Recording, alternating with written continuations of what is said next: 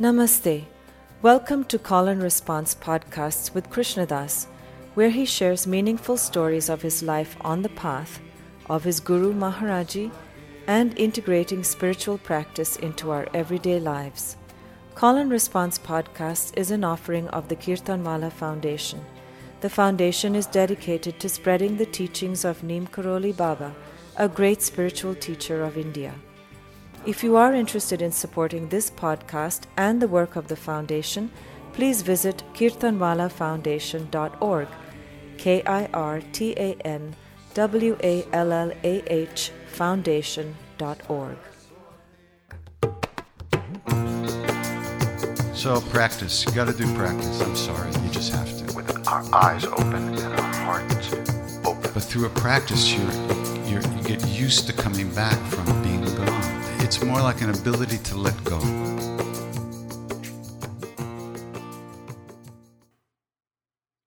Hi, everybody.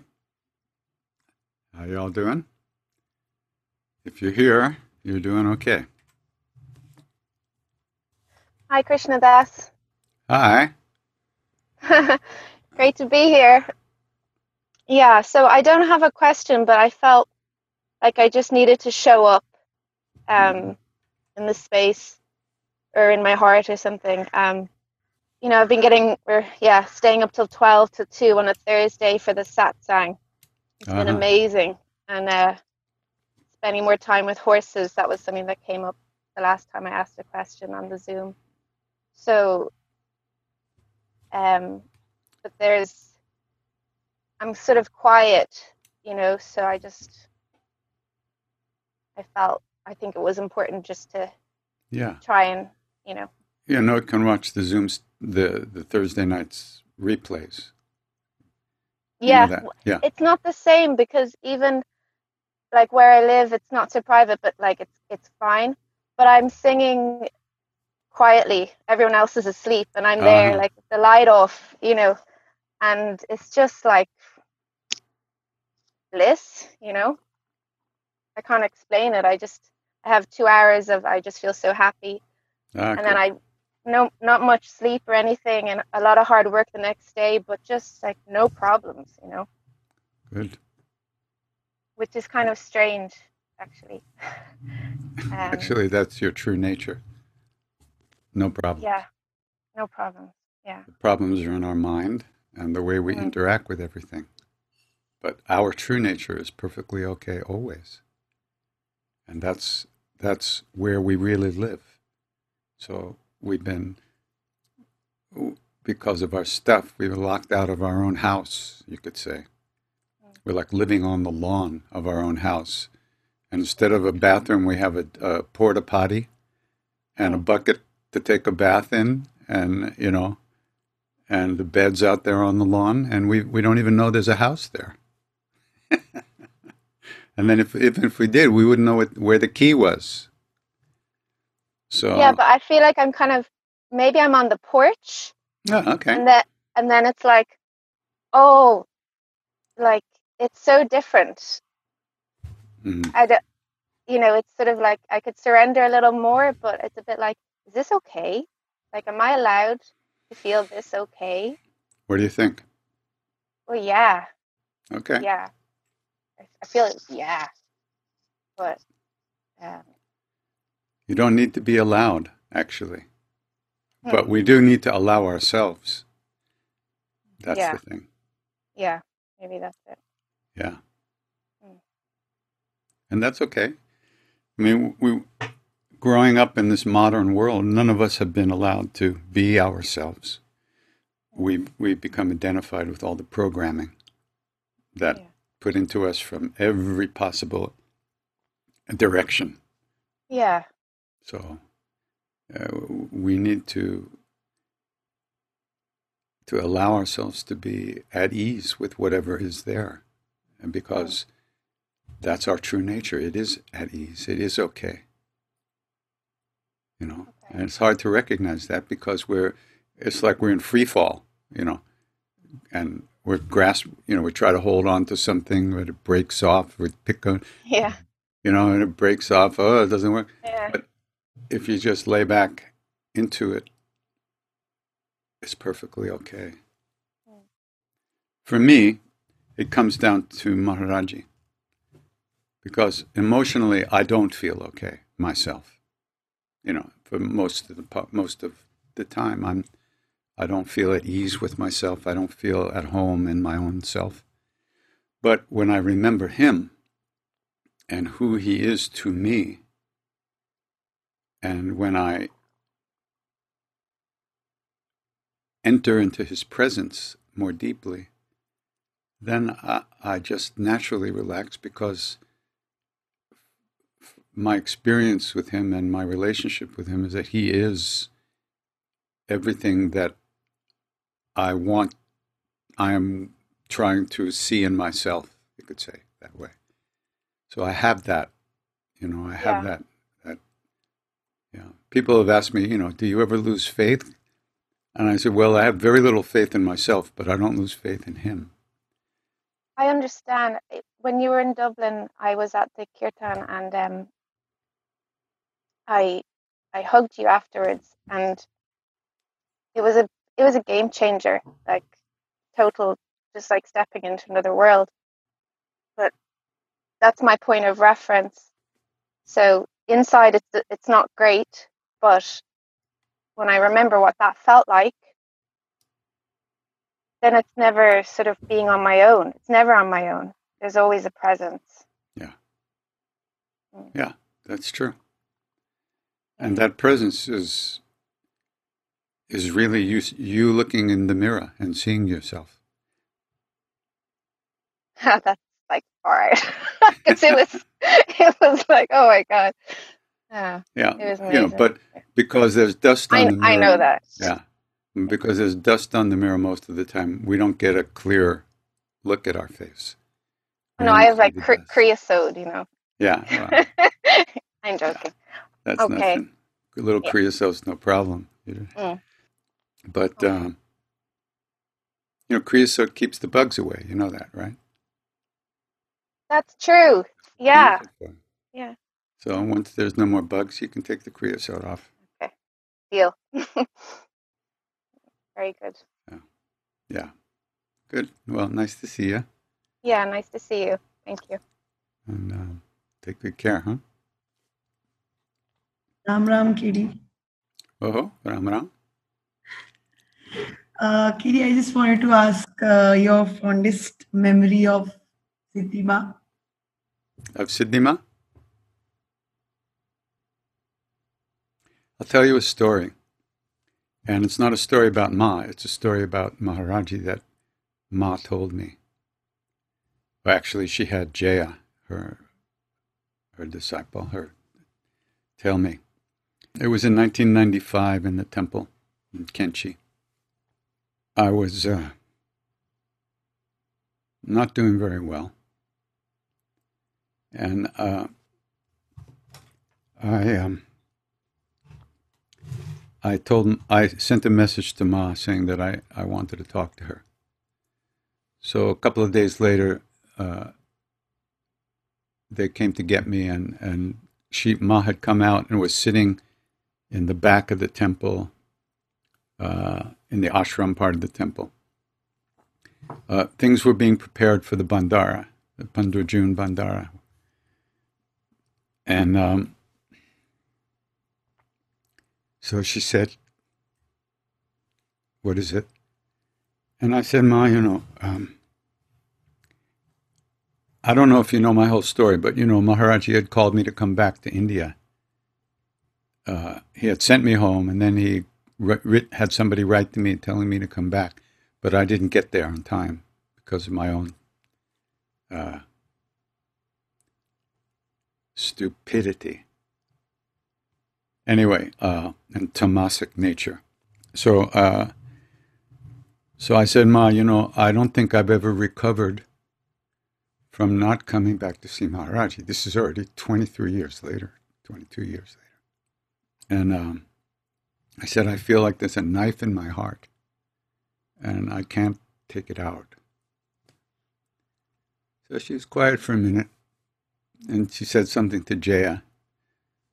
And Jaya said, Ma asked me to tell you this story. uh, everybody was in in Rishikesh at the temple in Rishikesh, and they they had made plans to go to uh, South India for the for the winter, and they had forty reservations on a train from Delhi to Madras to Chennai. And just before the, a few hours before they were getting ready to leave, all the devotees, Jivantima had another heart attack. She was having like heart attacks regularly, not major ones, but small ones, and you know. But she had a heart attack and she could barely breathe. And they, what should we do? If we cancel the reservations, we'll never get more reservations in time. And what? So they all decided to to go. Of course, wanted to go also. So uh, she they she they helped her get into the car, and she could barely breathe. I mean, and all the way they had to drive from Rishikesh to Delhi to catch the train. So they drove all that way. For everybody that doesn't know, it's probably uh, minimum seven hours of driving, uh, and the roads are are about as good as they were in uh, before the Roman Empire. You know. So they get to to the old Delhi train station, and Jivantima can't walk, so they carried her on a dandi. Underneath the tracks, there's a tunnel that you can walk through that goes up to each of the tracks, and that's only used for the the, the luggage, the bearers, you know, the uh, and the police and stuff like that. So they carried her underneath the tracks and up to the platform and into the train and into the into the compartment and they helped her into her berth, the berth, sleeping berth.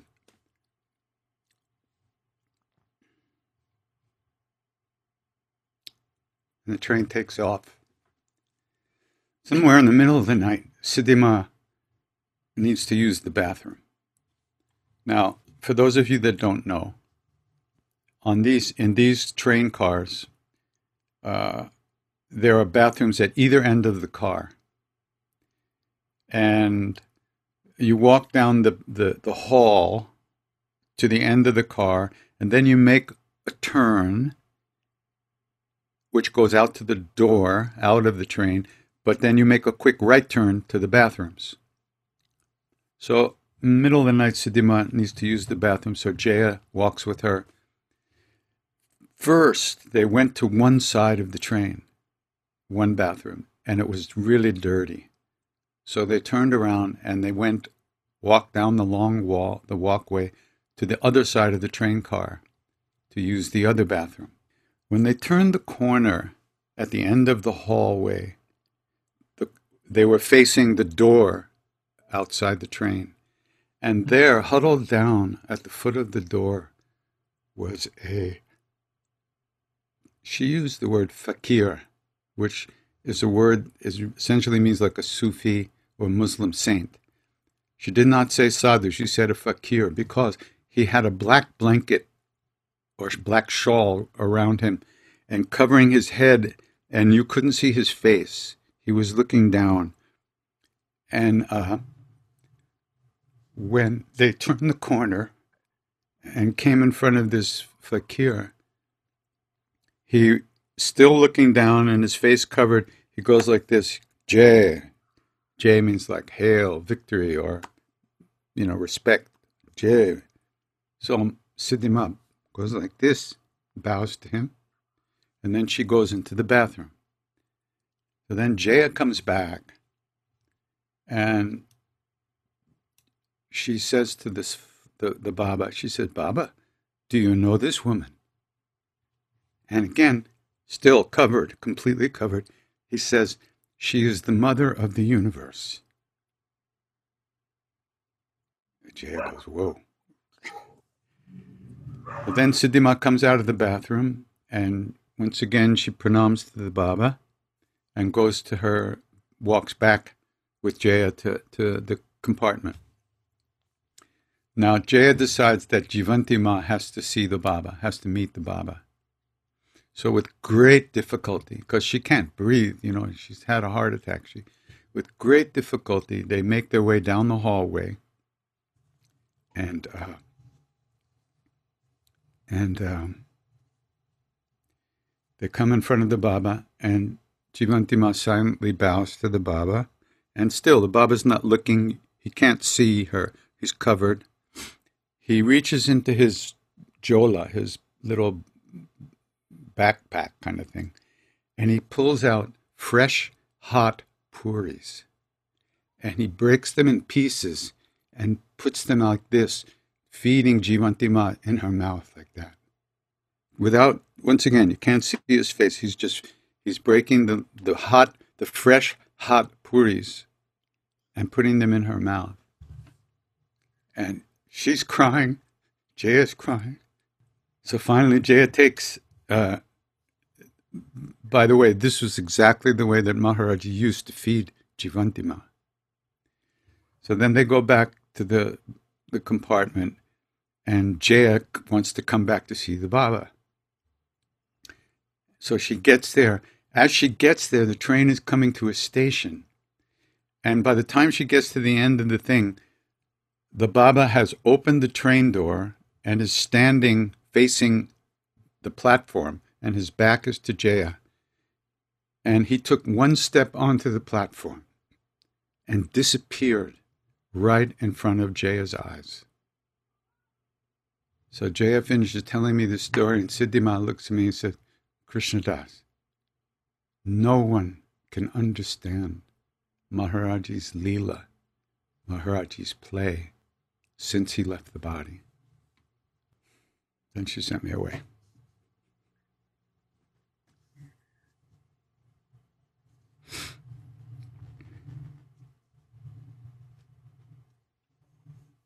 No one can understand Maharaji's Leela since leaving the body.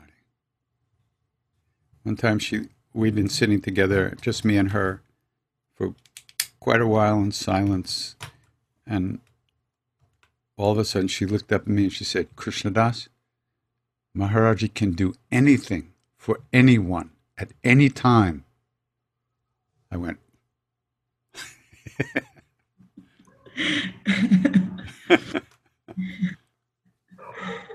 I just don't know if he can make a good cup of coffee. We'll find out.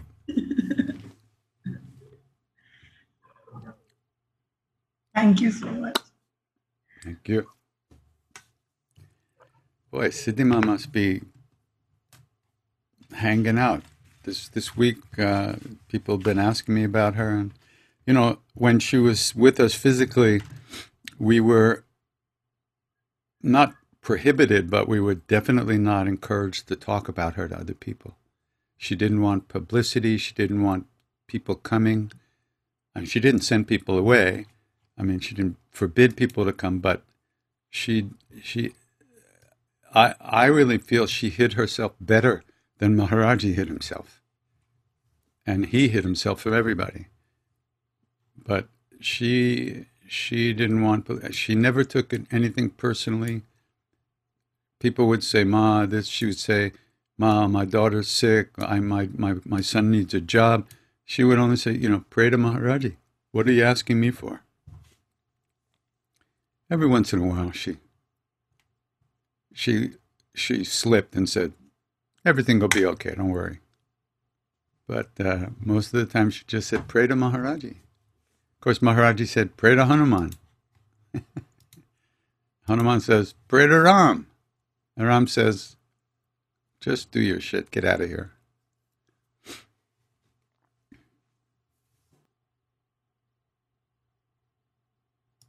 Hello. we are really, really your die-hearted friend. Uh, we love your old bhajans, uh, Hanuman Chalisa, Uh-huh. uh, chant, uh, Devi chant. Mhm. Eh, which one note? I have read your book, uh, Chant of Lifetime. Yeah, just I want to thank thank you for everything because you are in with us in happy times and sad moments. If we listen to you, everything will just get settled. I'm so so happy to see you. First time I am seeing you, so I'm so happy. Thank you. I just want to thank you. Yeah, yeah, wonderful to see you too. Beautiful. And uh, no journey start without your Hanuman Chalisa. Very nice. Very nice. You said you like the old bhajans. What about the new bhajans? You don't like those? Yeah, even I like every each each and every bhajan I like, but my favorite is Devi chant Yeah. and Which one? uh, Hanuman Chalisa and Rupam Dehi. the- Oh, yeah, yeah. Know that you show me that touch my heart that is i Mhm. just truly i feel that i can feel your emotions everything so i'm so grateful to you i just want to thank you Well, thank you. Thank you. So nice. Wonderful to meet you. Thank you. Good. Take raha. Be well. thank you Okay, bye. all the best for best for your whole journey ahead Thank you. Thank you so much. Thank you. Ram Ram. Be well. Uh, Hari Om. I don't know what drew drew me towards you. I just came across your bhajan yesterday, and something in me just told me that you know I had to just see you, Acha. and uh, that's why. And since yesterday night, you know, I I, I and my wife uh, we uh, listened to your uh, Hanuman Chalisa and Om Namah Shivaya. Om Namah Shivaya is something you know which uh, today whole day I was just hearing it. Hmm. There is something really magical in your voice, so. I just thought of being here to say thank you, and that's about it. Wonderful. Thank you. Thank you so much. Nice to meet you.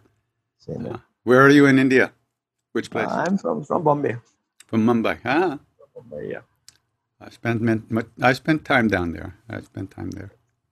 I sang in Mumbai a few times. You know, uh, twice I sang. Maybe a few years ago, I was there. I sang there. Uh, but uh, next time we meet. Sure, definitely. Whenever whenever you're in India, we'll definitely catch up. Thank you. Nice to meet you. Same.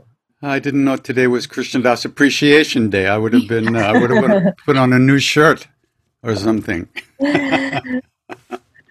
Hello, Kitty. Hello. How are you? How are you?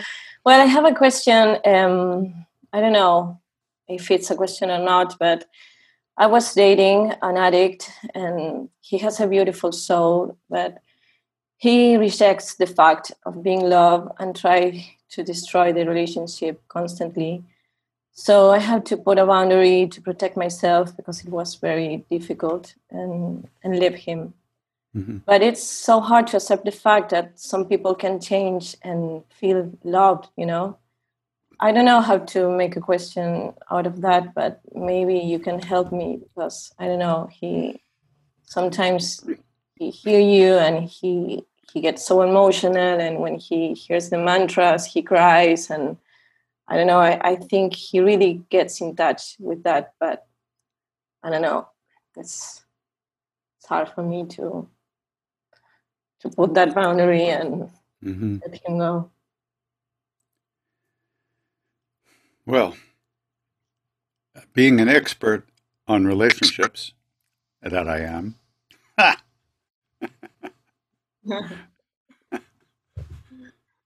you know, ultimately, you just have to let people be who they are. Mm-hmm. What else can you do? Right? But you also have to let yourself be who you are, which is, we don't know how to do that. You know? We can't change other people. We can't make people be who we want them to be. Love really means seeing people. Uh, well, love means letting people be who they are, doing what, making whatever offering you can make. But if they don't take the offering, that's that's what can we do, really, right?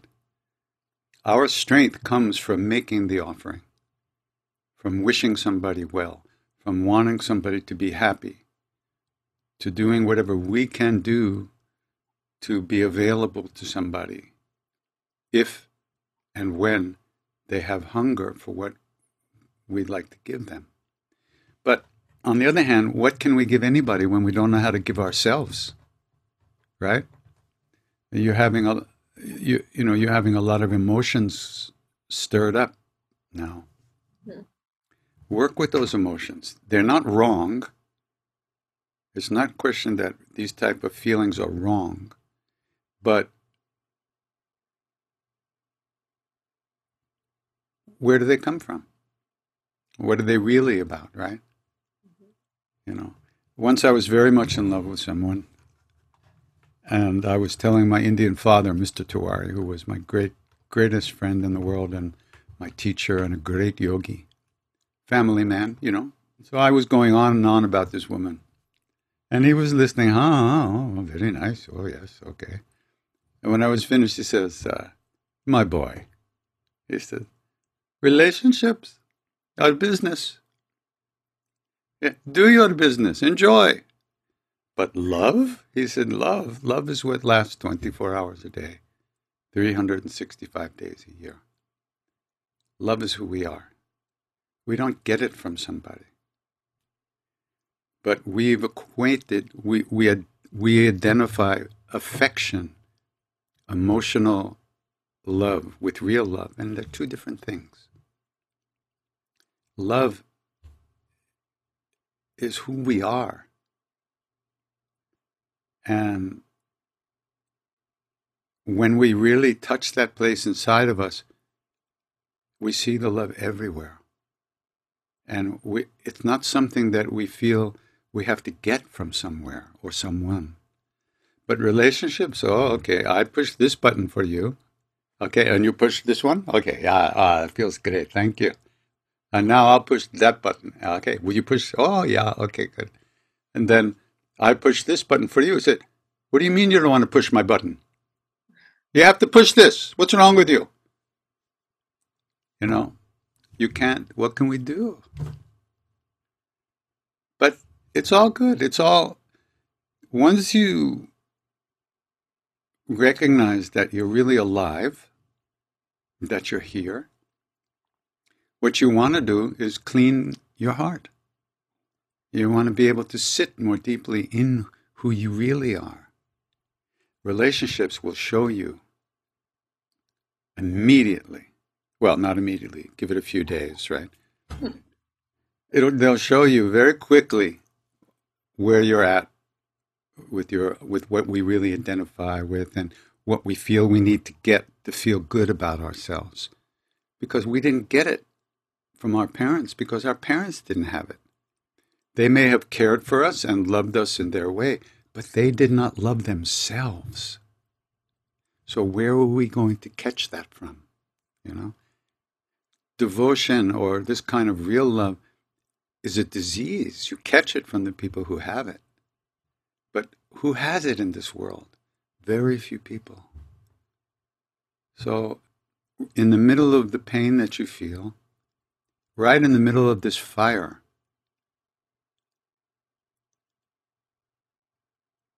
Expand yourself.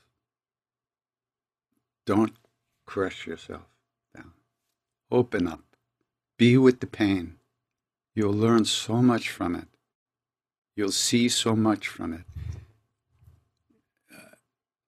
Unhappy circumstances and painful circumstances are our best teachers. Because when things are going easily, we're just totally asleep. We like to be asleep, it's comfortable. You know, you got the covers on, it's all cozy. Maybe there's somebody you're holding on to, and you like that feeling. But as soon as you, that person, when he turns in bed, puts an elbow in your nose, then you wake up. Ah, what is that? You know, that's when you that's when you really alive, believe it or not. That should you know, so just keep breathing. That's the best thing you can do. Just keep no matter what you feel, keep breathing. And I guarantee you within a few thousand breaths it'll be different. And it keeps changing. Everything keeps changing. And the more you the more you embrace and accept and allow yourself to feel this pain, the more your heart starts to grow and get radiant because the pain can't destroy you. It just can't. It can hurt. But if you if you you you say you get out of bed and stub your toe on the on something, you cut your toe off? No. So, this is the same thing. You can't close yourself to these things. When you when when you when you make a deal with yourself to okay, all right. I'm gonna I'm gonna live through this. I'm gonna deal with it the best I can. I don't fucking like it, but god damn it, I'm gonna just be here no matter what happens. You you start to feel different. That you come out of hiding. You come out of that black hole. And then you start to feel alive again.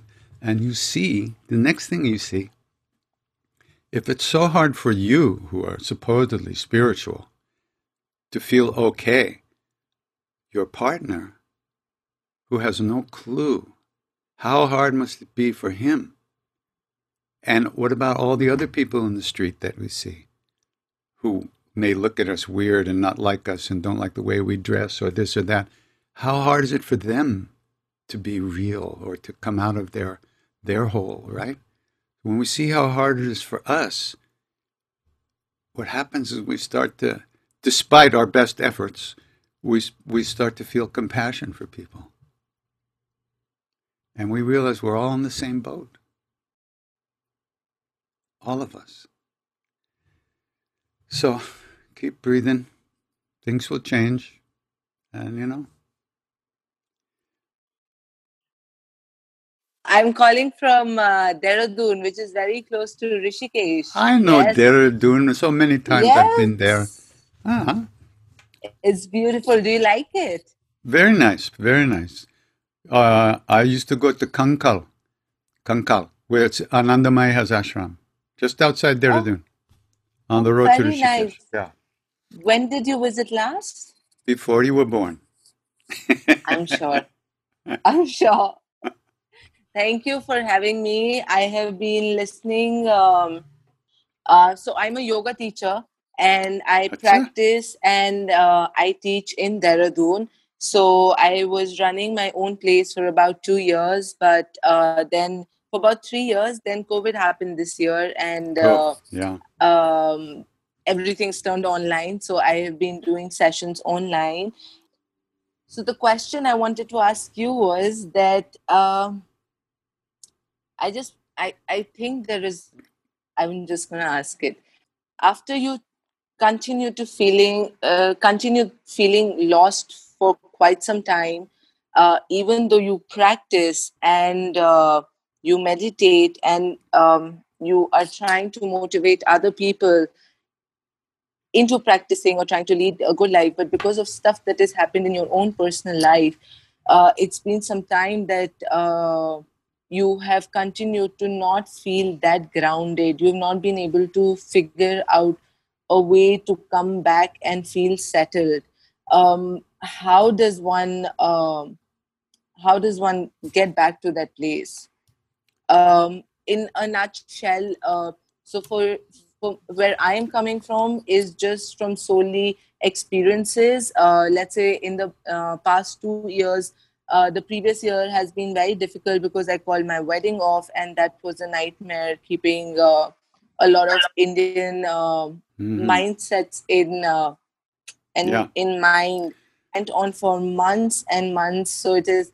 Uh, I think one thing that I pulled out of that was that it's not usually the decision that takes a lot of strength. It's pulling the decision through that takes more strength out of you. Mm. And I feel that it it the, the entire process just uh, took something out of me which I have been unable to bring back. And I try to hold on to faith and I try to practice more and everything. And while I talk in my yoga sessions and while I'm uh, while people talk to me through COVID because this year has been so difficult for everyone. Yeah. So I sometimes I feel that what comes out of my mouth while trying to motivate other people, I've sort of um I, I'm unable to find my own place while I do that. Yeah. First of all, in your uh, observations about me are not entirely accurate. First of all, I'm not trying to do anything for anybody. Yes. What can I do for anybody? What I can do is share my practice with anybody who wants to share my practice, which is to chant. That's my main practice. So I'm all I want to do is make that offering to anyone who wants to sing. Come sing. Uh, I'm not, and when I'm singing, when I'm chanting, I'm not chanting to people. What people are you talking about? I'm chanting to God. I'm chanting to the soul. I'm chanting to my own soul. I'm chanting to my guru who lives within me as who I am. So I'm not chanting to people who are trying to make them have any kind of experience. That's their problem. I'm sharing my practice, what I do for myself, with anyone who wants to share it. I don't I am not responsible for your state of mind. You want to be depressed? Fine. Chant be depressed. You want to be happy? Fine. Chant be happy. That's yours that's your life, not mine. I'm sharing my practice with people. Because that is my practice, sharing it, actually. My guru did not want me to stay home alone and chant. He wants me to chant with people. So but not but that's his business, not my business. People have dreams of him, they have nice experiences, wonderful. That's great, wonderful. What do I have to do with it? Nothing. I'm just chanting to him, not to you, except that you're a part of him. So you you have this idea that you're the doer that you're doing all this and you're identified with that. And so you're identified with all the feelings that arise from the, from those interactions. Well, you know, I'm getting drained. I can't maintain a good feeling here. I I don't even know if I'm helping anybody and this is hard times. Thoughts. It's nothing but thoughts. Come back to the name. Come back to the breath. Let go. It's not your job to run the universe, it's somebody else's job. Let them do it. You take care of yourself. That's your job. Bas. Why worry? It's not your problem. Your problem is dealing with your own stuff. That's enough.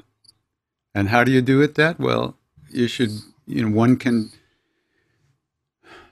you know, somebody once told me that what you what you do for other people uh, is different than what you do for yourself.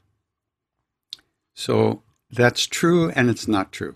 It depends how you see it. But let's put it when you do your practice, you have to maintain your practice, especially if you're sharing that practice with other people. You can't be arrogant and think that whatever comes out of your mouth is good for everybody. You have to be constantly turning towards that place within from where comes everything. Right? So, but thinking about it and judging it and feeling good or feeling bad, let go. This is all to be let go of. This is not your business. This is thoughts. Thoughts, emotions, feelings, thinking about the past, worrying about the future. You, you have to develop the ability to let go of all that stuff because it does not matter what you think about anything. What matters is how you live in this moment. So, when you do whatever practices you do for yourself, Really be there. Don't think about the past or the future. Be with yourself when you are practicing, when you are doing what you do for yourself. Feed yourself.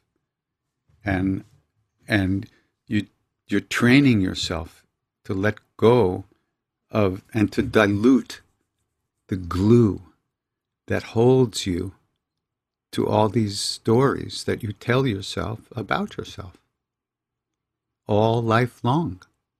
I'm this, I'm that, I'm this way, I did this, I didn't do this, I'm doing this.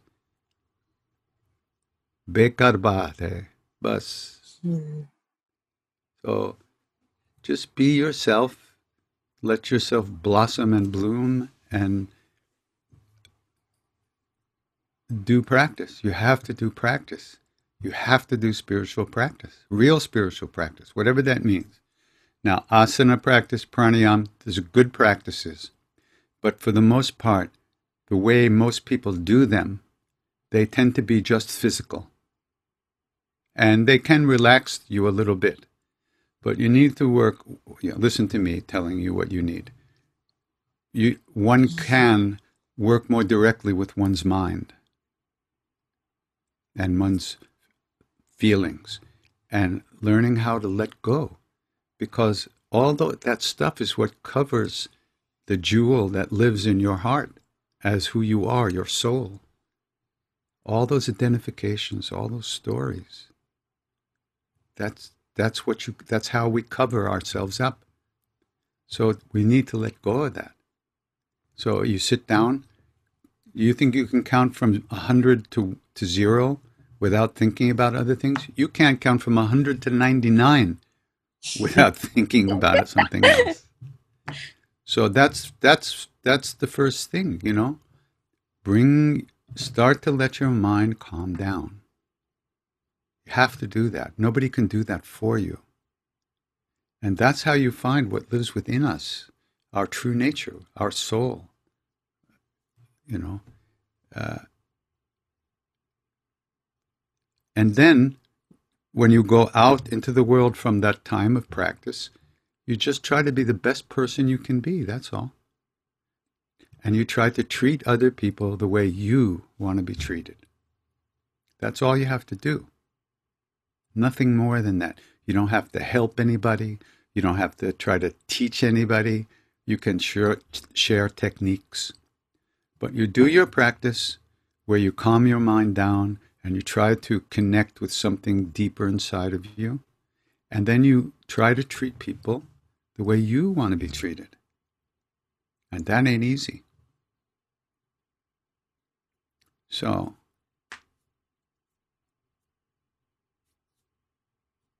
and when you, and it's good to be a teacher. It's good to, to share practices and techniques that can help people. But whether they do them or don't do them, or whether it helps them or not, is not up to you. Krishna says very clearly over and over in the, in the Gita you do what you do, but the fruit of your action is not your job. It's not up to you. You and and if you're worried about the fruit, if you're worried about helping people, it cripples you.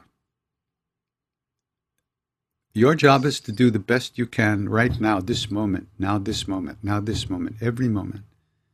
And what effect it has on other people is their life, their karma, not yours. Who you, how you live in this life, this world, right now, is your karma, is your situation. And that's where you have and can find real strength to be true to yourself. And as you say, in, in Indian culture, there's a lot of a lot of stuff to deal with, as in every culture. That's different, but and you know, being a strong, independent woman in Indian culture is not an easy job because traditionally, women's place has not been uh, empowered in India, just like the rest of the world. On the other hand, in India, they have the worship of the goddess, but then they're nasty to their wives. So what good is that? You know, they go to the temple and worship a stone, and then they come and yell at their wives. You know, that's what good. But that's the dichotomy of of this world. That's that's the craziness of this world. You have have created a very incredible thing for yourself so far, and just keep going. Get deeper, get more real get really empower yourself with love and compassion. And that's and for yourself and others. Thank you. So speaketh the lord. Thank you. Thank you. That really helps. And uh, thank you for everything that you put out for us. Thank yeah. you. There's thank deep you. love from me to you. Hello krishna das how are you? Okay so for me, my question today is: so I've been um, leaving my drums and I've been working on the harmonium and chanting, and I'm wondering, is there a particular drum machine uh, that is uh, uh, something that I could use to have some beats going behind when I. Yeah. Well, um, there's two apps that I use for the for iOS. One is called iTabla Pro. Mhm. That's the easiest one. The other one is a little bit complex. The, the rhythms are good, but not so easy. So iTabla Pro is good, and they also have tambura in that, and and uh, the bells, majira. They have them in that.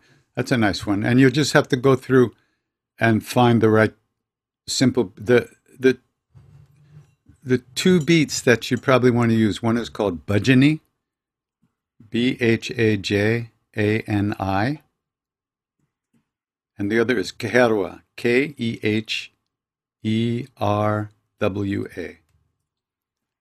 Okay. So I'll experiment with those two. That's probably the ones that will work for you. Okay, great.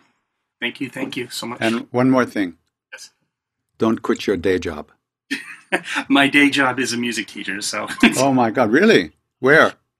Um, I teach special needs children music in a residential school. I Wow. talked last time. I told you I used to be a professional musician. I was on tour with Phoebe Snow and um, Ah, back, in wow. the, back in the day. So now I, I teach music. Beautiful, beautiful. Well, That is, special needs children really like chanting yeah. because I'm- it's, it's repetitive and musically it's not very complex. And they, I have a friend who teaches uh, special asana practice for special needs children. Oh, and she uses my chanting uh, in her classes. And uh, so she wrote to me once. She, she said, "You know, when I put your music on, the kids just go "Vroom," right in, but when it speeds up, they get anxious." Mhm. So I said, "Oh, okay. I'll make a CD that doesn't speed up." So my last CD, what was it called? Uh, Peace of My Heart, P E A C E yes, I It- have. It doesn't speed up. It just it just it goes deeper and deeper and deeper. So, but uh, they love chant. Those kids really respond to that, and it's repetitive and it's easy and and as long as you don't say anything about it being part of any spiritual or religious kind of thing, you'll be safe. Right. That's a big thing. Yeah. Yeah. Yeah. The biggest challenge to my chanting is getting my musicianship out of the way because it's not about music. So, Well, that's what you say, but on the other hand, uh, unless you're doing it, you don't get a chance to work with that part of you. That keeps taking everything over, the big ego. So when you chant, it makes it very obvious when you're fucked up. And that's good yes, because the rest of the day, you don't see it. that's true. It's Okay. not that it's not there, you just don't see it. So it's good. Good work. Thank you. Thank you so much. Namaste. Yeah. Okay. Hi, Krishna Das. Hello. Namaste. How are you? Doing good. Uh, you mentioned that you spent some time with Anandamai Ma. Oh, Can, yeah. you, can, you tell me some experiences with her? Well, first of all, uh, let me, you know, we she had an ashram, ha- has an ashram just down the road from Maharaji's place in, in Yes. town. So when Maharaji would kick us out, we'd go see uh, to her place, and then Uh-huh. we'd come back to to the temple, and Maharaji would say, "You went to see Ma? Did she feed you? No, I feed you." Okay. But they knew each other very well. Uh-huh. My, my Indian father, Mr. Tewari, had been with Maharaji in Nainital the first time that Ma, uh, Mataji Anandamai and Maharaji met this life. They just looked at each other and laughed. You know, they laughed. Uh-huh. Oh, that's so nice. They, she was so beautiful, just so immersed all the time. Anandamai, just Yeah. immersed in Anand. Uh, Westerners weren't uh, really, uh, we weren't really invited closely into the scene, you know. But but still, we used to sit in the in the darshan and just watch her, and uh, so beautiful, very beautiful. Oh, that's nice. So I have a question. So, you know, sometimes we do things and there are so many obstacles. Does that mean that some supreme power, Almighty, is telling us not to do that? or it is just the, our bad karma that's uh, why we have so much struggle so how simple. do we decide like we have to go forward in that direction or should we take it as a red flag from the almighty Well, the easiest thing to do is ask your daughter what you should do. That's the best thing I can advise you. Um, no, obstacles are always there. Mhm. Uh, they're either obstacles or they're opportunities. It's up to you which which which uh, how you take it. Uh, and always you have to ask yourself: Is what I'm trying to do what I really want to be doing? You know, that's the main thing. It's not what you do; it's why you do what you do that's important. I mean, uh,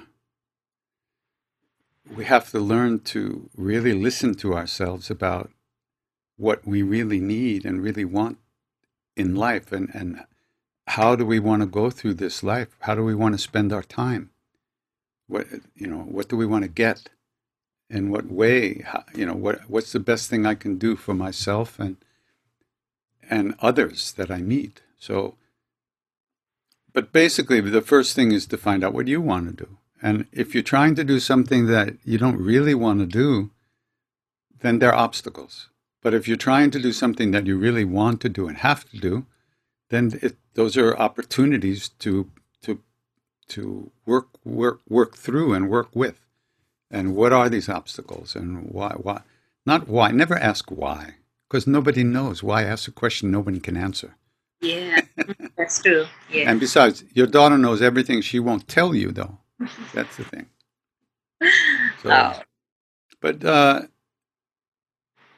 the more deeply you connect with your own heart, the more strength you get in your life, and the clearer what you, the clearer your uh, your your intentions become about what how you want to live, where you want to live, how you want to live, what you want to do with your life, because most of us are just working uh, we're just reacting still to everything that's happened to us in our life. There were programs put into us as we grew up. We we we absorbed ways of seeing ourselves from our parents from our teachers from our friends from all our experiences and our interactions and we're still in reaction mode to all that. Either we want more of it or we want to push it away. But we still don't know who we are. Mm-hmm. And apparently, that's what this life is about trying to find out who we really are and who everybody else really is. Mm-hmm. Ram Dass used to always talk about the difference between roles and souls, right? Everybody has a soul, but also everybody's playing a role that is not necessarily in harmony with who they truly are. So people can hurt us, people can turn away from us, people can create problems for us. And we might get angry with them, but that's their role. And what happens, that's our role fighting with their role.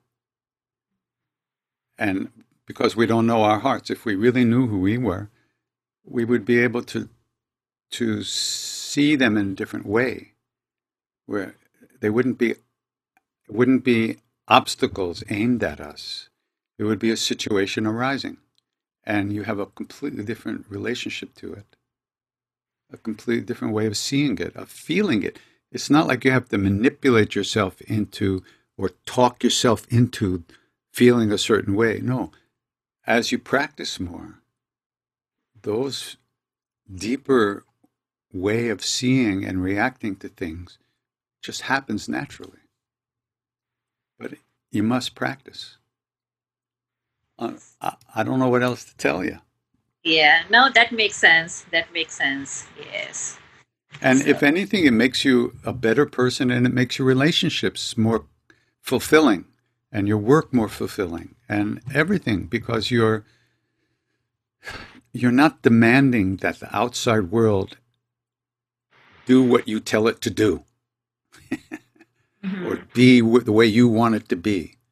You're able to be with it as it is because you don't need it to be a certain way for you.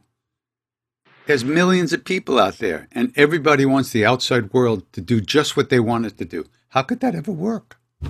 Yeah. Mhm. Yeah. The outside world the outside world, and and what our job is to clean our hearts, to slow ourselves down, to allow ourselves to be kinder to ourselves, not so harsh with ourselves, not so angry with our our our uh, our inability to to be to treat people well and treat ourselves well. You know, it's very difficult, very difficult, especially now. I mean, this is an extraordinarily difficult difficult time. Everybody's heads are just totally compressed with the pressure and anxiety and fear and worrying about what's going to happen. Whoa, it's, it's really, and I would say more than half of what we feel as our own stuff isn't even our own stuff. It's just the atmosphere we're all living in. Yeah. So, uh, so, but that's okay because the intensity of the experience these days can turn us within, can force us to calm our asses down, excuse me, calm, our, calm ourselves down, and, uh, you know, learn to take care of ourselves. It's not easy. And if I ever drink this much coffee again, I'm just going to turn off the chai and chat. Thank you so much. Aha. Hi.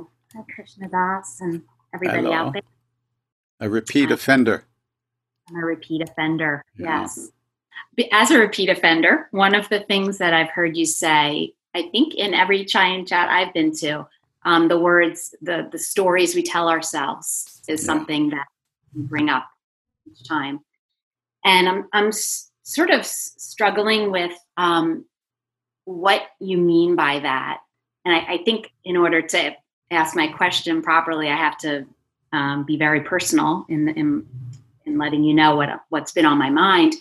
So my my whole life, that going back to age five, I don't remember before that, but I was aware of um, from age five to seven of being um, abused, sexually abused by an older brother, um, and I was very alone in that. I knew it was uh, not something I wanted to have to be happening, but I didn't have anybody to um, turn to or help me. I um, figured it out myself um, over a period of two years how to get how to make it stop.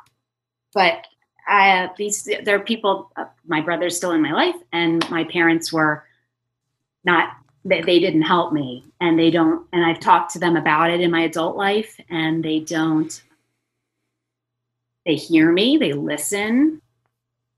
They don't get angry, but they don't take. Um, they don't really acknowledge it in some way, or they don't do anything with this information, or Yeah. and, and it's just it's such a present it's all that's present when i'm with my family my parents my brother my other brother um, it's the it's just like the most for, forward thing in my awareness when i'm with them and so the idea of like this is just a story i'm telling myself and why can't i Oh, don't use the word just.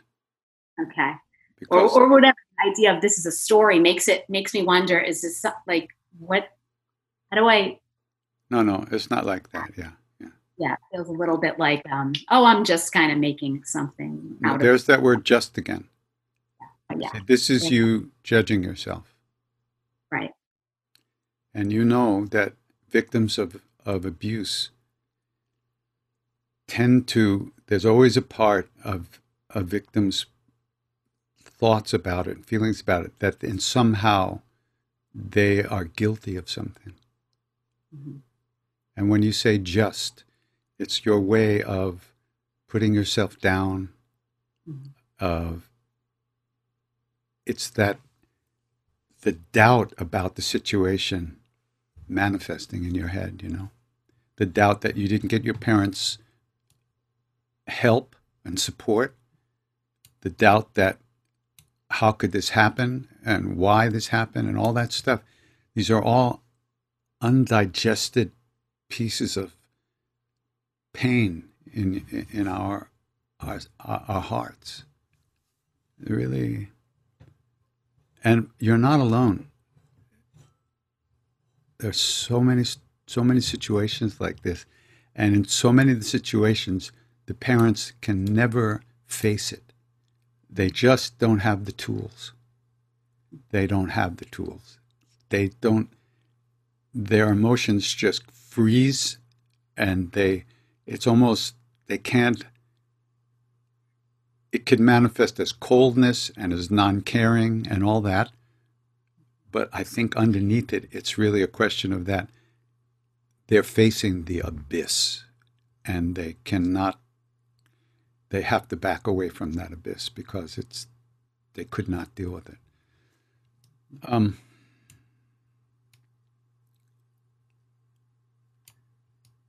you know I've told this story many times, and uh, I'll tell it again. Many years ago, when George W. was present, president, you know, I didn't like him. He, he seemed to me to be a terrible guy, causing all this, issue, you know, the wars, everything, the puppet of big business, and all this stuff, you know.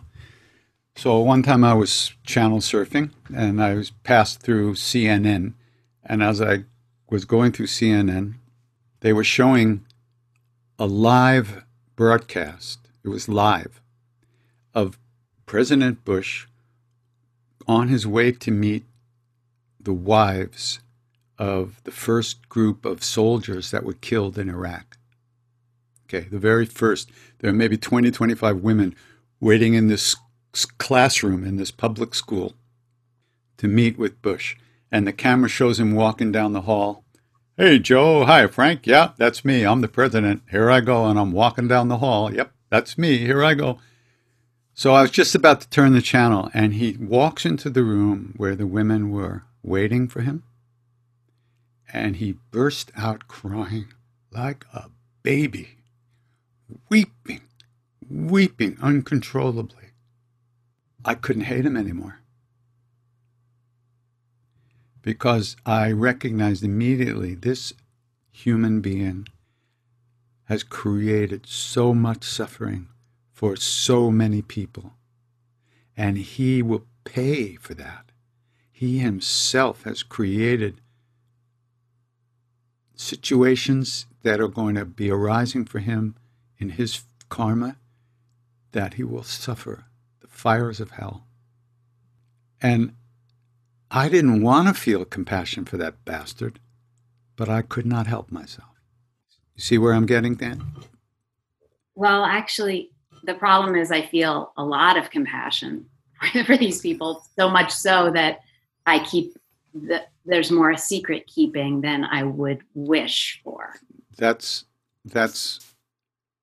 Um, I'll use a phrase that a, a very great lama once used. Don't take it personally. It's called idiot compassion. Hmm. Once again, it's your own feelings that you have to, it's your own feelings that you must allow to arise and pass away. And yes, you can feel compassion for those people, but you're not really feeling compassion for yourself. And that's the scary, painful stuff. It's a, it's the dark stuff that that the shadows that push us around, and we don't see them. We're not prepared to look at them. And that's exactly why I started chanting with people, because I I came I walked from one room to the other in my apartment at back in 1994, and immediately I knew that if I did not start chanting with people, I would never be able to deal with the, the, the shadows that were pushing me around, that I couldn't see, the dark corners of my own heart that were hidden from me. So that forced me to start doing practice. Well, if I could ask yeah. another question related yeah, to sure, this. sure. It's um, tell the truth, right? It's uh, Yeah, yeah. love everyone tell the truth. So that's the tell the truth part because that's my truth, but I can't tell it. And it feels, I guess that's that's another part of the stuckness somehow. Because telling it would explain to my brother's children why I'm so distant, or you know, it, it feels Yeah. like it continues to go down generations, and I want to be able to sort of tell the truth in some way, but Yeah. I haven't figured out how to how to do that. But without- that's okay because when you we're not the two the two tell the truth was one part of the phrase. The other phrase was love everyone and tell the truth. So you're you're also included in that everyone. And loving everyone in this case would have to mean uh, owning your owning the situation in a deep way. And and it tell the truth doesn't mean tell people things they don't need to know. There's no reason to hurt those kids with that truth at this time.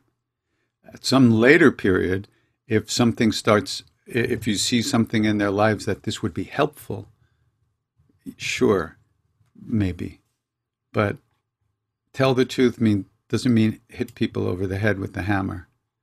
Um, uh, since we've gotten personal, have you ever been to any groups where people discuss this stuff among victims of abuse without the abusers around, who have, who talk about ways to deal with the pain that they're carrying? You don't have to answer that, but just I'm just suggesting that would be a very useful thing to do. Uh, because satsang, sangha, which on the spiritual path means the people who are, uh, you know, moving along the path together, is very important. We learn so much from those fellow seekers. We learn how to carry ourselves. We learn what's okay and what's not okay. We learn how to be uh, in a new way with our stuff. So, in your case, your sangha or one of your sanghas could easily be a group groups of people who are dealing with this.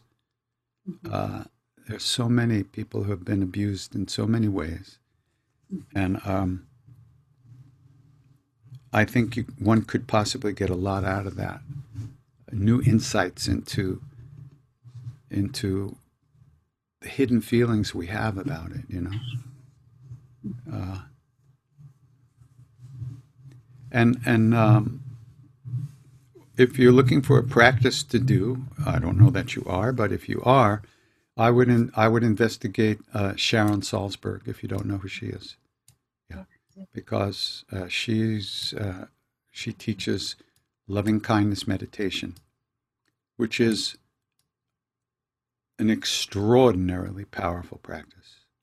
Even though it could seem a little rinky dinky at first, like, may I be safe? May I be happy? May I have good health?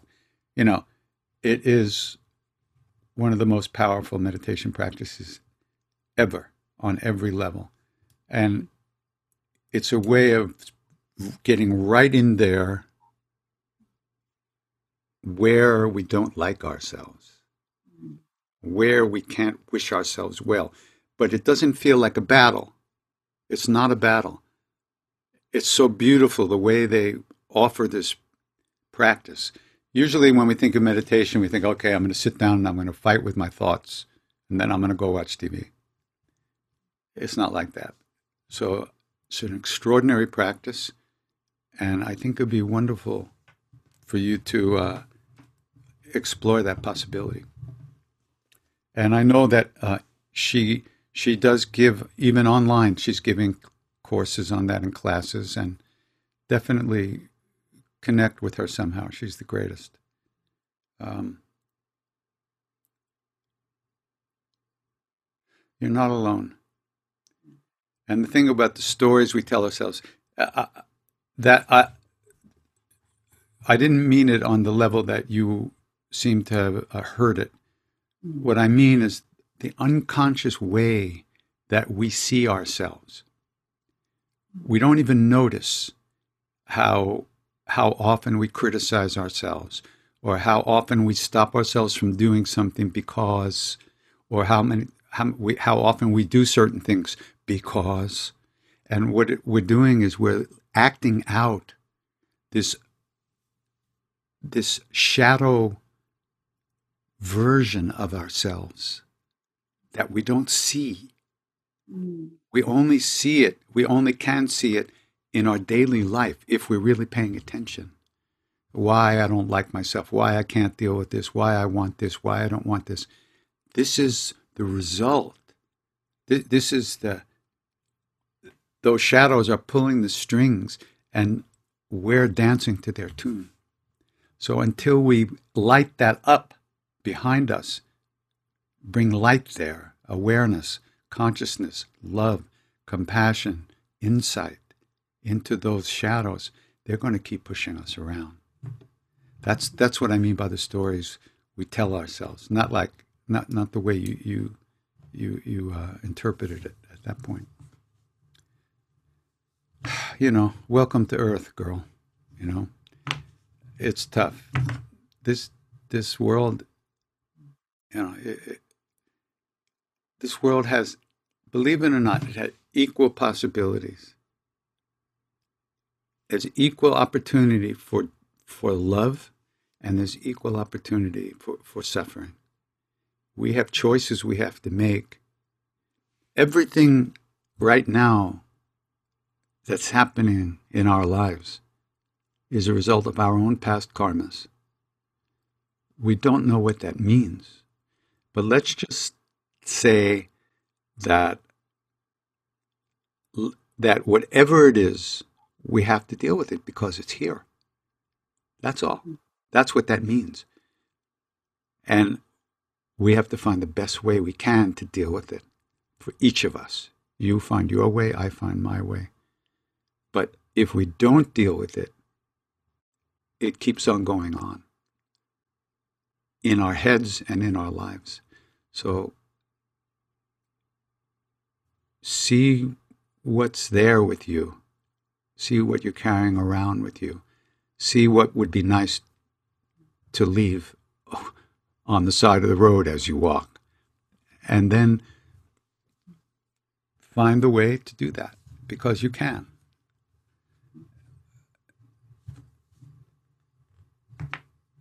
You know, there's no, uh, I'm, I'm blurting at an extraordinary rate, but it's not like there's an easy answer, but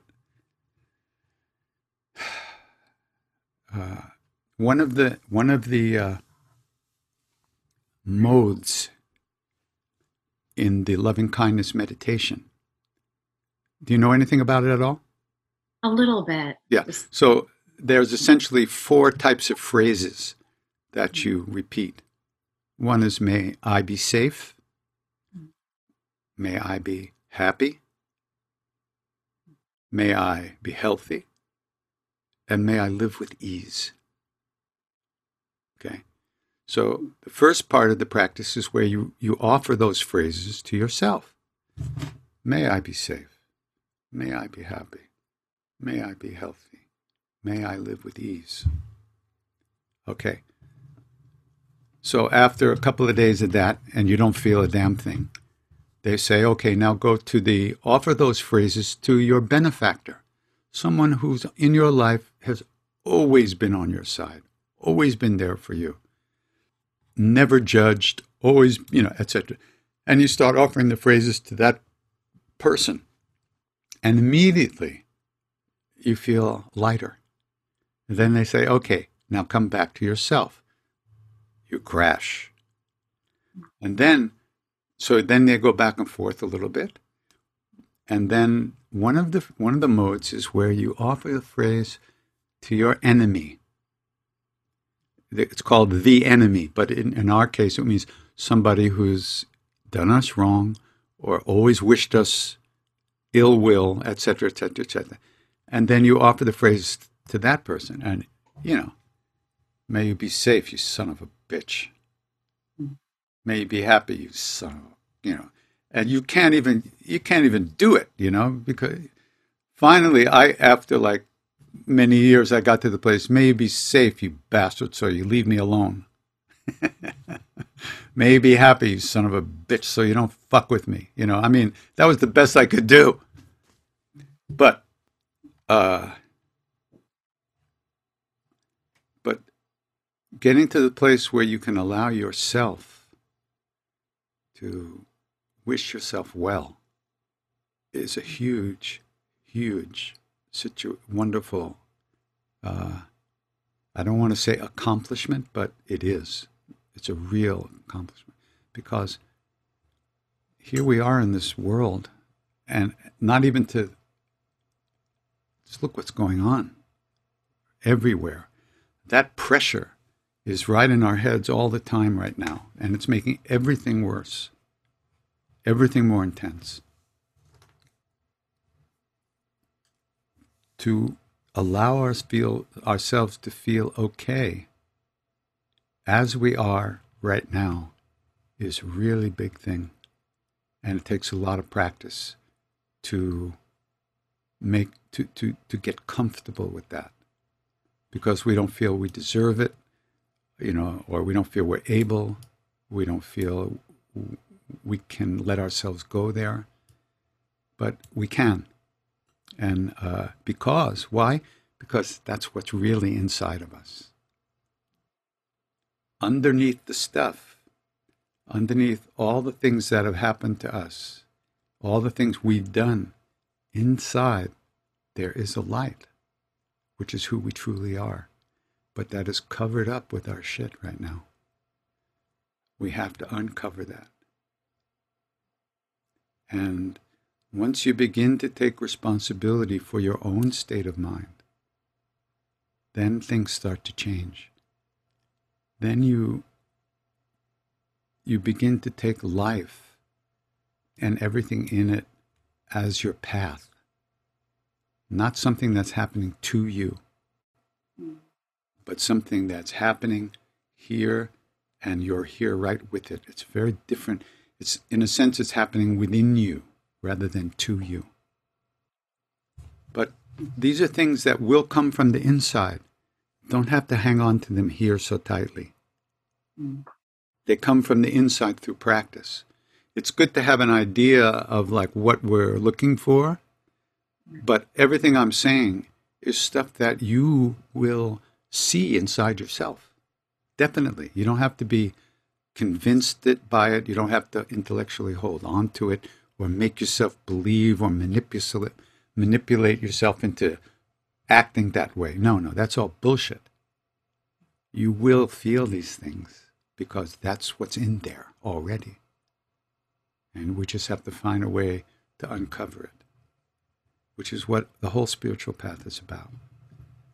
So, Sangha, satsang, very important, very important, really a big, huge.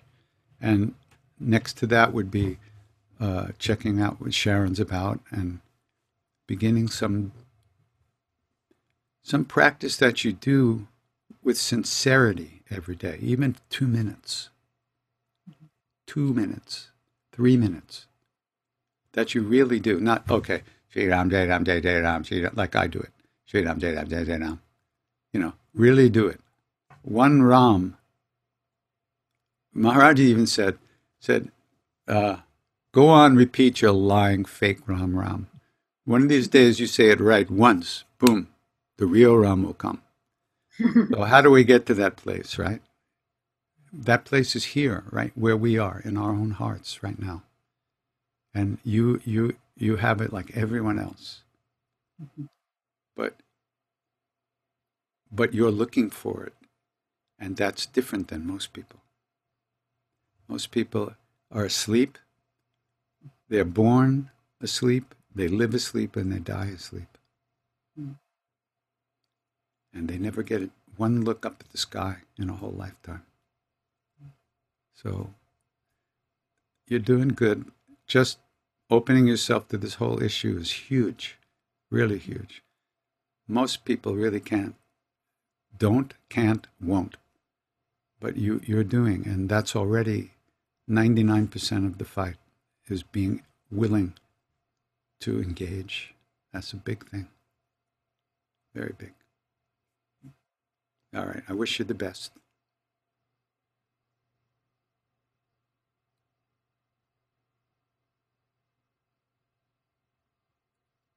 You know, Buddhism is really misunderstood by most people. People say, oh, Buddha said it's all suffering. No, it's not what he said. He said, yes, in this world there is there is suffering inherent in almost every part of life. But he also said, the end of that statement was that here is the way to liberate yourself from suffering. He did not say that there's all suffering and that's the end of it. He said, there is suffering. These are the causes of suffering. This is the path to free ourselves from the causes of suffering. It was life affirming, not life negating. The negation is when all we see is the suffering and when we don't believe and don't recognize that there's a way out. And ultimately, we, our hearts, are the way out, going, moving into our deeper place in our own hearts, which is where these names, the, the chants that I do, that's where these chants come from. And they pull us right back into ourselves and, and realign the way our thoughts run and the way our feelings run. Which is why practice is so important because we're getting in harmony with who we really are. We're not trying to reprogram our thoughts. We're actually trying to, to experience directly the love that lives within us as we are already. It's there. Of course, it's there. It's here. But we don't know how to look. We are glued to our stuff. Practice dissolves that glue little by little, and we fall into our own, into the real place within us.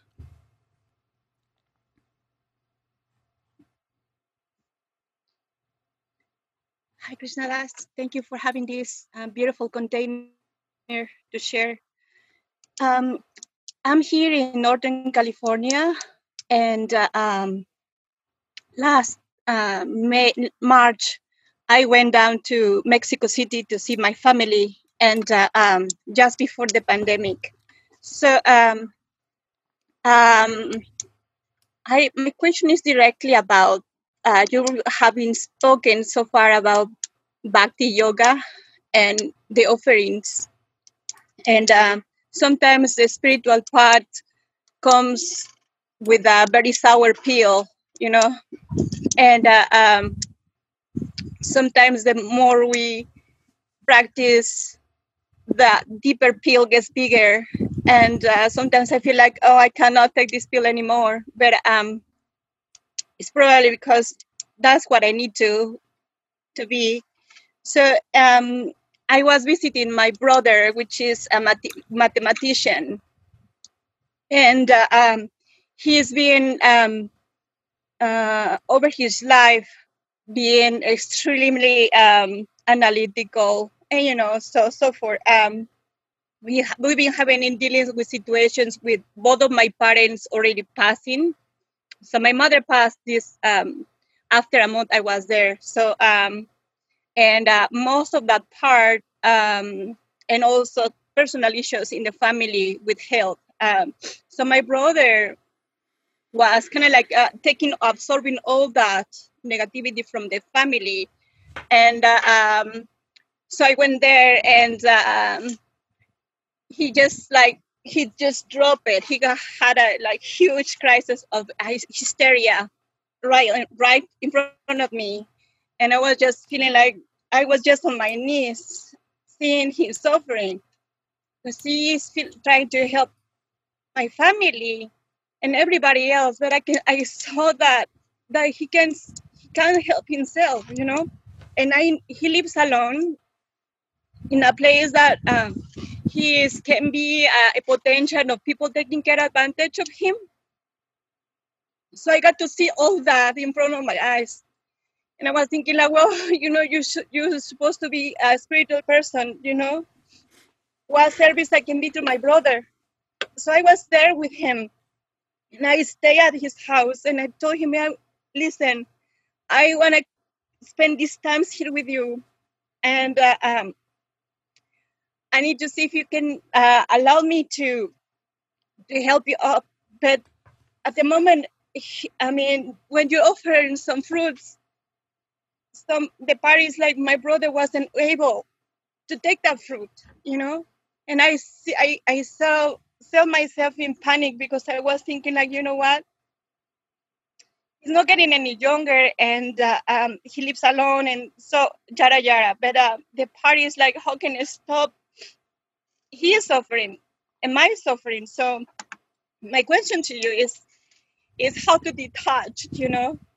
Uh, all I can just talk, talk to him is just like suggesting because you can even you can even tell him, you know, because he doesn't admit anything like you know he needs help.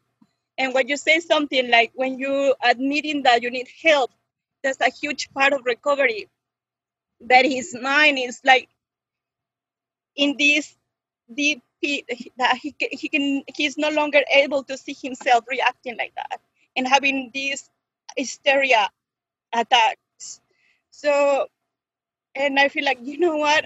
Only I, I shared to him that to seek a medical advice or professional advice but that was it. So I came back here in California and I keep him in my mind because I see here that I create a beautiful life. And I feel like you know how unfair can be. How unfair the world can be you know because I can see real suffering and I can't do anything about it I can't. So I need to detach myself from my brother. But I'm just saying, like, you know what?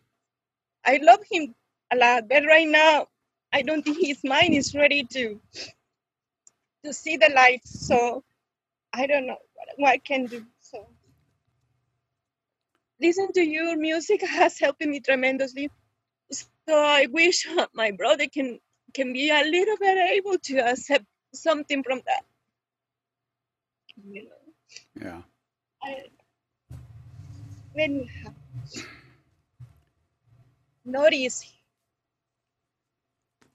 You know, uh,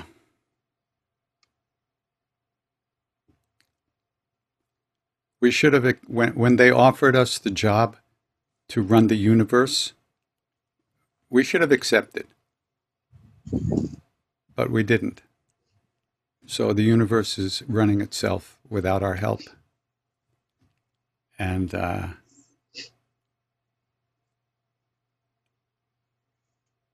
people will be who they are, regardless of how we would like them to be. So,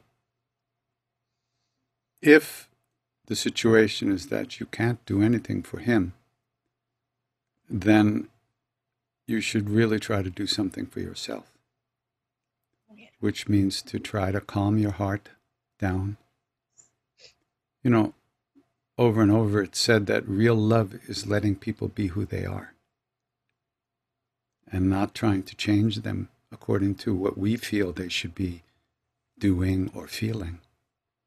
When we can't even deal with our own stuff, how can we help somebody else other than loving them and accepting that this is who they are right now? It doesn't mean they're always going to be this way. But one thing you could do is certainly offer your brother uh, loving kindness and caring within yourself. Now, you can't make him accept it, but he can't stop you from offering it. And you can do that within yourself. You have a brother outside of you, but you also have this brother inside of you. Just like we have our parents inside of us as well. You have this person. So inside of you, you are free to love him and cherish him and wish him well and offer him strength and, and, and courage and see him in the light, visualize him in the light, visualize him as being happy and visual and offering him this. Now, he may not get it, but what you're really doing is you're purifying and cleaning your connection with him. Right now, your connection with him is blocked with emotion and blocked with your own subjectivity. So you want to free yourself from that to really connect with him, his with his soul. And when you do that, you've you've liberated all the karmas between the two of you, which may or may not allow him to see things in a different way. And when you approach him, once you're free of wanting him to be who you want him to be, and you talk to him, he won't feel like you're trying to manipulate him and trying to change him. So he'll respond to you naturally without defense. Right now, he's going to defend himself against you because you're trying to change him. And how dare you try to change him? Who do you think you are? Leave me alone. Get out of my life. He's entitled to feel that way because you're attacking him with your love. Why would you do that? Because you want something from him. You want him to be happy. He doesn't want to be happy. Leave him alone. Yeah. But inside of yourself, give him the real stuff. Hold him in that light, hold him in your love in your heart, and let it flow towards him within you. You might find all kinds of things in there that you don't even know exist from your side. You might find all like kinds in of. sea, it's Huh? so beautiful in here, Yeah. and I feel like I go to my, to Mother Nature and just talk to her about questions and uh, and just saying like, am I acting selfishless? And but uh, uh, just you just mentioned something really important that you cannot change somebody else. You need Yeah. to just accept them for what you are, for what they are, and uh, uh, yeah. So I I was thinking myself, you know, I live a good life, a healthy life, and uh, um, I wish in deep in my heart that that be a part of, of me, which is my brother, benefit from that side, which is me, because as you say, my my family, my mother, my father live within me, Yeah. and so my brother. Sometimes uh, it's hard for me to detach to thinking like, am I acting self- selfishly in here? You know, Mhm. that you say something very important, like you need to, I need to take care of myself. Need to, no And matter part- what. And your brother is a part of yourself too. But the internal brother is the only one that's going to listen to you right now. so, but be with that part of yourself, right? I mean, wish him well. And, and that way you'll overcome your need to change him, your need to make him happy. That's your issues, not his. So, in the meantime, you can offer him all that love and kindness that you have in your own heart, and that will free you. And and it has to have an effect somewhere. So it's because every action has a result. If your actions are loving and kind, even if they're not external, they still will create good karmas there. And also, you'll feel better, and you deserve to feel better. You don't, you don't need, it's not necessary to suffer like this. Suffering is inevitable. We can't avoid suffering. But like one of these great saints once said, I feel pain, but not the way you do. Even the great ones, Christ, Maharaji, Sai Baba, Sh- Shirdi Sai Baba, Nityananda, these great beings, they feel our pain, but not personal like we do. Very different. So, if we want to liberate ourselves from our unhappiness, we have to free those old karmas that we're carrying around inside of us. And we do that by offering love and kindness and compassion to to your brother in this case and and everyone else you meet and yourself. So just uh, include him when you go for a walk.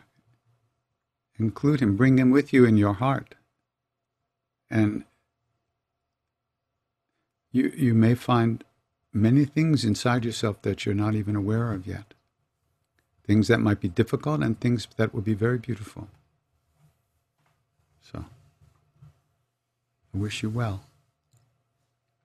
Thank you so much.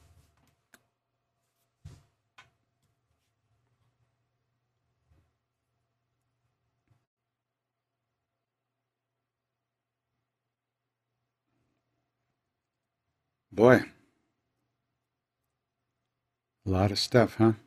Very intense. This is the world. This is the world. We're all, we all have this intensity of feeling these days. And it brings out all the things within us. And that can be very useful for us as practitioners. Because until you see something, you can't deal with it. You can't you can't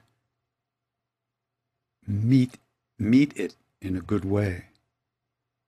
Until we see it, it those things push us around from behind. But it's very difficult to take uh, to stay keep our eyes open.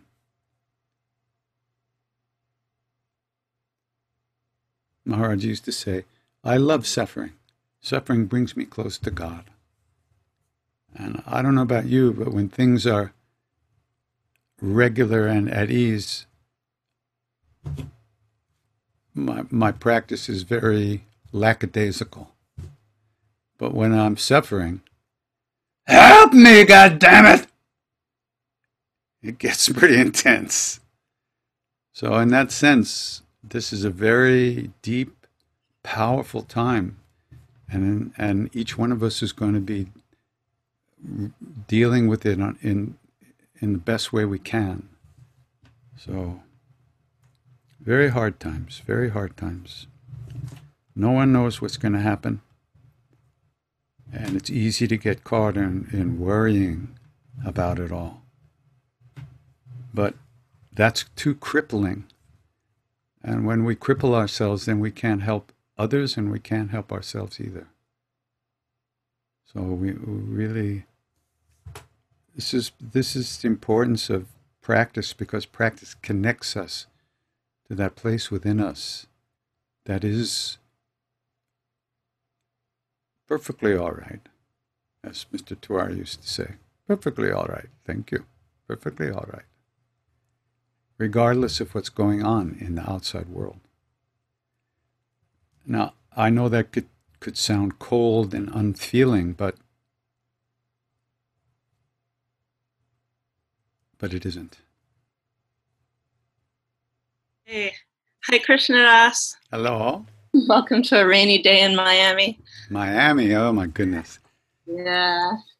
Um, I'll be there tonight watching the Heat get beat by the Celtics. Oh yeah, I've seen them live. The Heat, not lately, but uh huh. Very good. Great. Um,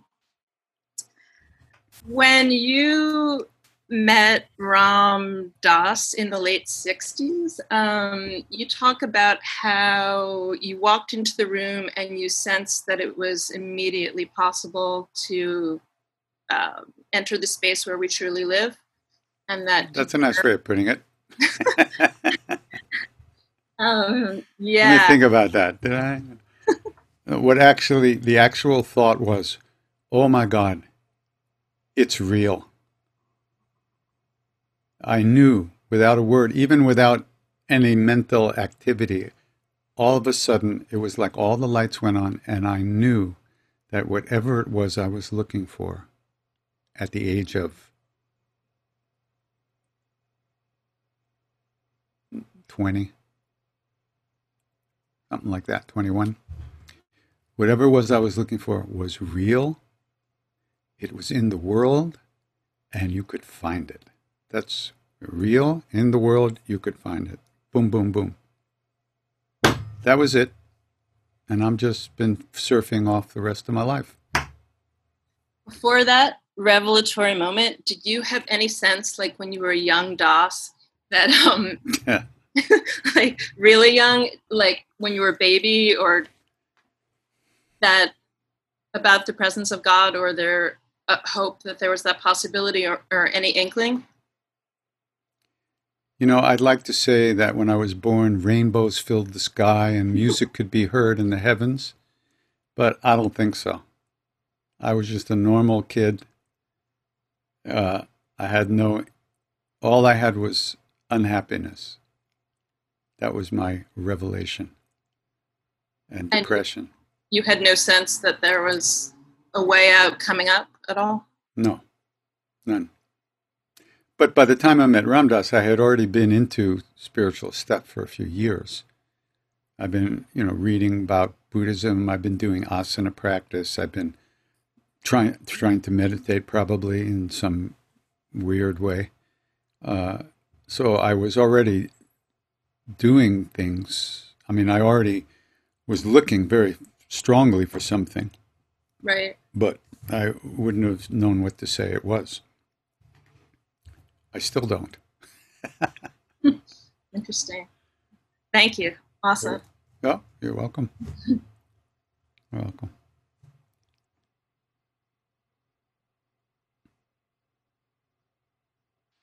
Yeah, so I guess like my question was um uh, just thinking about uh, like how do you have courage to do something that you want to do like for yourself? Um but you find it really difficult to face it so uh, for me i was in tech for like 13 years and i found it a very abusive experience um, despite doing some things that i thought were meaningful. Probably the highlight was seeing you because then I realized there was something else beyond suffering. Um, but I uh, I really struggled. I've struggled to get over uh, coping with my experiences there. Um, and I guess part of me, I've thought about uh, like I would like to write it up into like some sort of um, book or set of stories. And, and I've written some things, but I just get frozen uh, from fear. And I do practice. So I guess my question is like, uh, like how uh, did Maharaji ever say anything or Siddhi Ma about like courage, or how do you like just keep, you know, I don't know, not letting the past, which they say isn't real or whatever, to stop you from doing something else with your life, you know? Yeah, well, um, first of all, I think writing is really good discipline. And if you were going to write, I would write write to yourself. Write not to yourself as who you know yourself to be right now, but write to yourself almost like you're somebody else that you want to share with.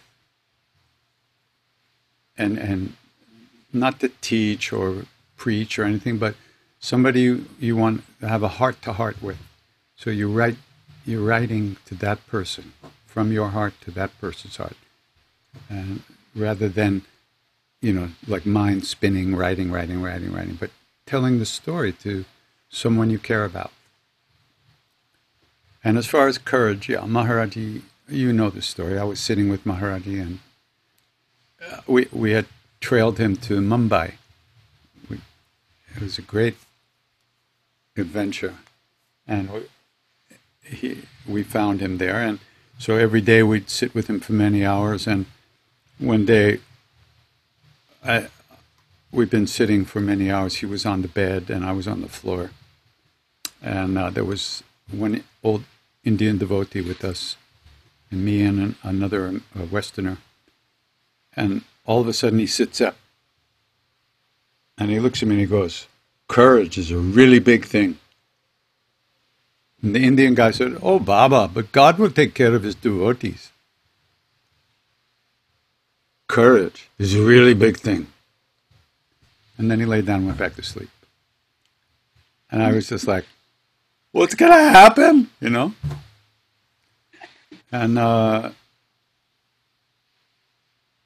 yeah, courage is a big thing.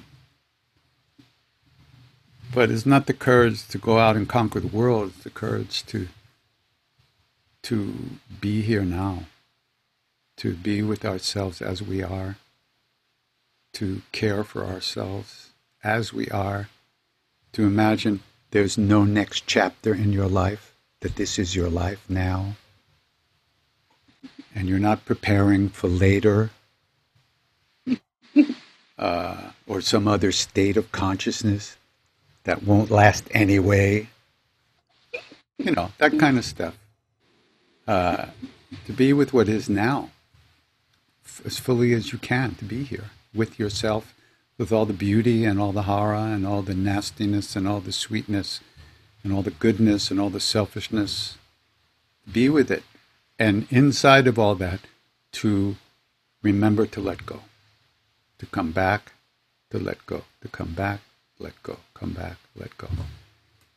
That's basically all we can do.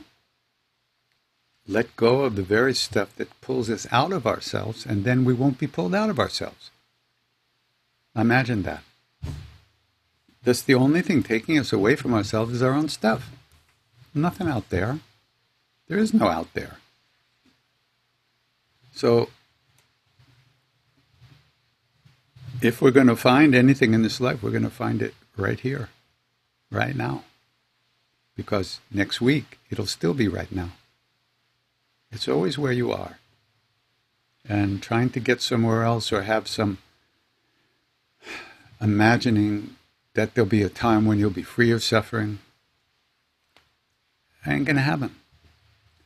I used to go every day, would go to sit with Maharaji, and I'd put on my my my clean clothes and sit down in front of him. And one day I was sitting there and I, I almost laughed out loud because I saw myself that I was sitting there waiting for him to touch me and I would be liberated. I, I would be enlightened. And I laughed because I saw that my idea of being enlightened did not include me being here. Enlightenment was somebody else, somewhere else. I would not be there. I was waiting for myself to be gone. And I laughed because I understood that if there was one thing in the universe that was never going to happen, that was it. I would never be gone. I'm going to be right here always. But here is some deepens and deepens and deepens and deepens and deepens.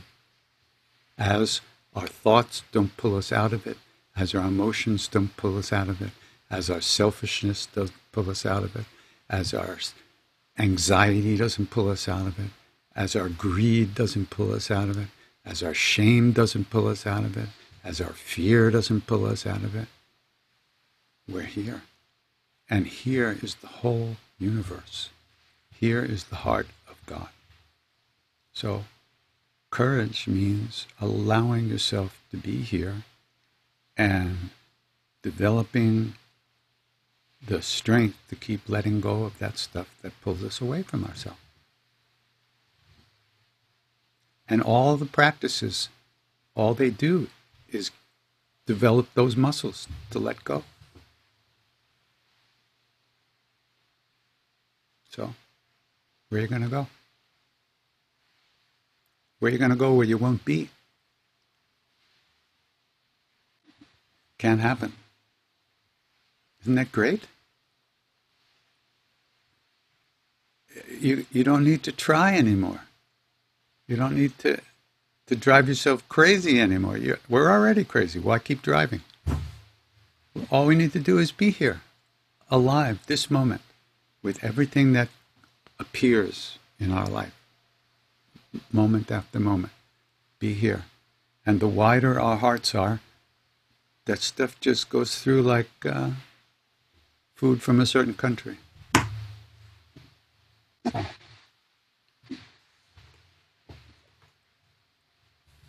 But that's that's the big time, you know. That's the hardest practice is just to be here and give yourself a break. That's very difficult. There's too many programs running. That's why if you write your story, which I think would be a great thing to do for everybody, uh, you bring in that, bring in the, the, as you write, you will recognize the space in which the writing is happening. And you'll be able to communicate that too, and that's fantastic. So you see.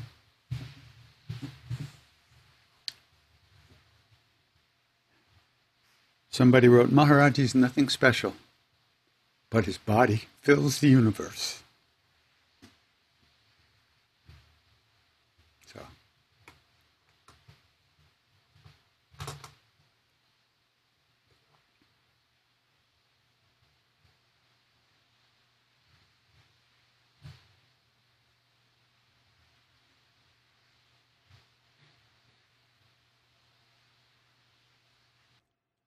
Thank you, everybody. Really, thanks for coming and uh, and uh, being here and having opening your hearts, sharing this space with all of us, and uh, take good care of yourselves and everyone around you, best you can, and uh, much love, and see you again. Ram Ram. Thank you so much for listening. This podcast has been brought to you by the Kirtanwallah Foundation. Krishna Das is renowned for leading kirtan, the spiritual practice of chanting, and workshops around the world. For more information about him, including upcoming events, please visit krishnadas.com. K R I S H N A D A S.com. We also invite you to visit kirtanwallahfoundation.org K I R T A N W A L L A H Foundation.org. Here you will find more offerings dedicated to spreading the teachings of Neem Karoli Baba. Love everyone, serve everyone, remember God. Ram Ram.